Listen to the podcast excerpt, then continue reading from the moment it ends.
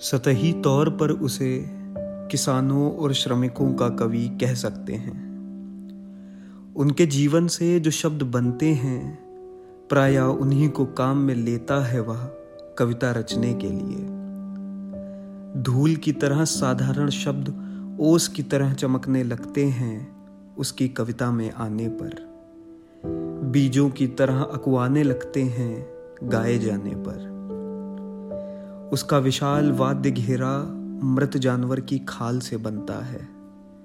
जब वह गूंजता है, पास ही जंगलों में खड़े भैंसे त्वचा पर स्पर्श का अनुभव करते हैं।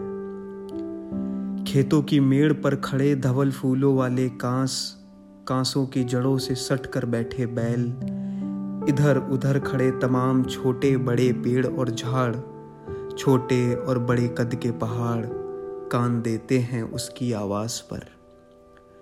वह आवाज़ जिसमें आंधियाँ हैं, आंधियों की नहीं है। वह आवाज़ जिसमें बारिशें हैं, बारिशों की नहीं है। पवन झकोरों और बारिश की बौछारों सी काल से टकराती आती यह आदिम आवाज़ पृथ्वी पर आदमी की है। अर्धरात्रि में जब वह उठाता है कोई गीत रात के मायने बदल देता है। अगम अंधेरों में गरजते समुद्रों के मायने बदल देता है। अनादि सृष्टि में चमकते नक्षत्रों के मायने बदल देता है। वह हमें बाहर के भेद देता है। वह हमारे भीतर के भेद देता है। चाहे तो शब्द से, चाहे तो दृष्टि से, चाहे तो हाथ के इंगित से पुकार लेता है। सभा में सत्य को उतार देता है।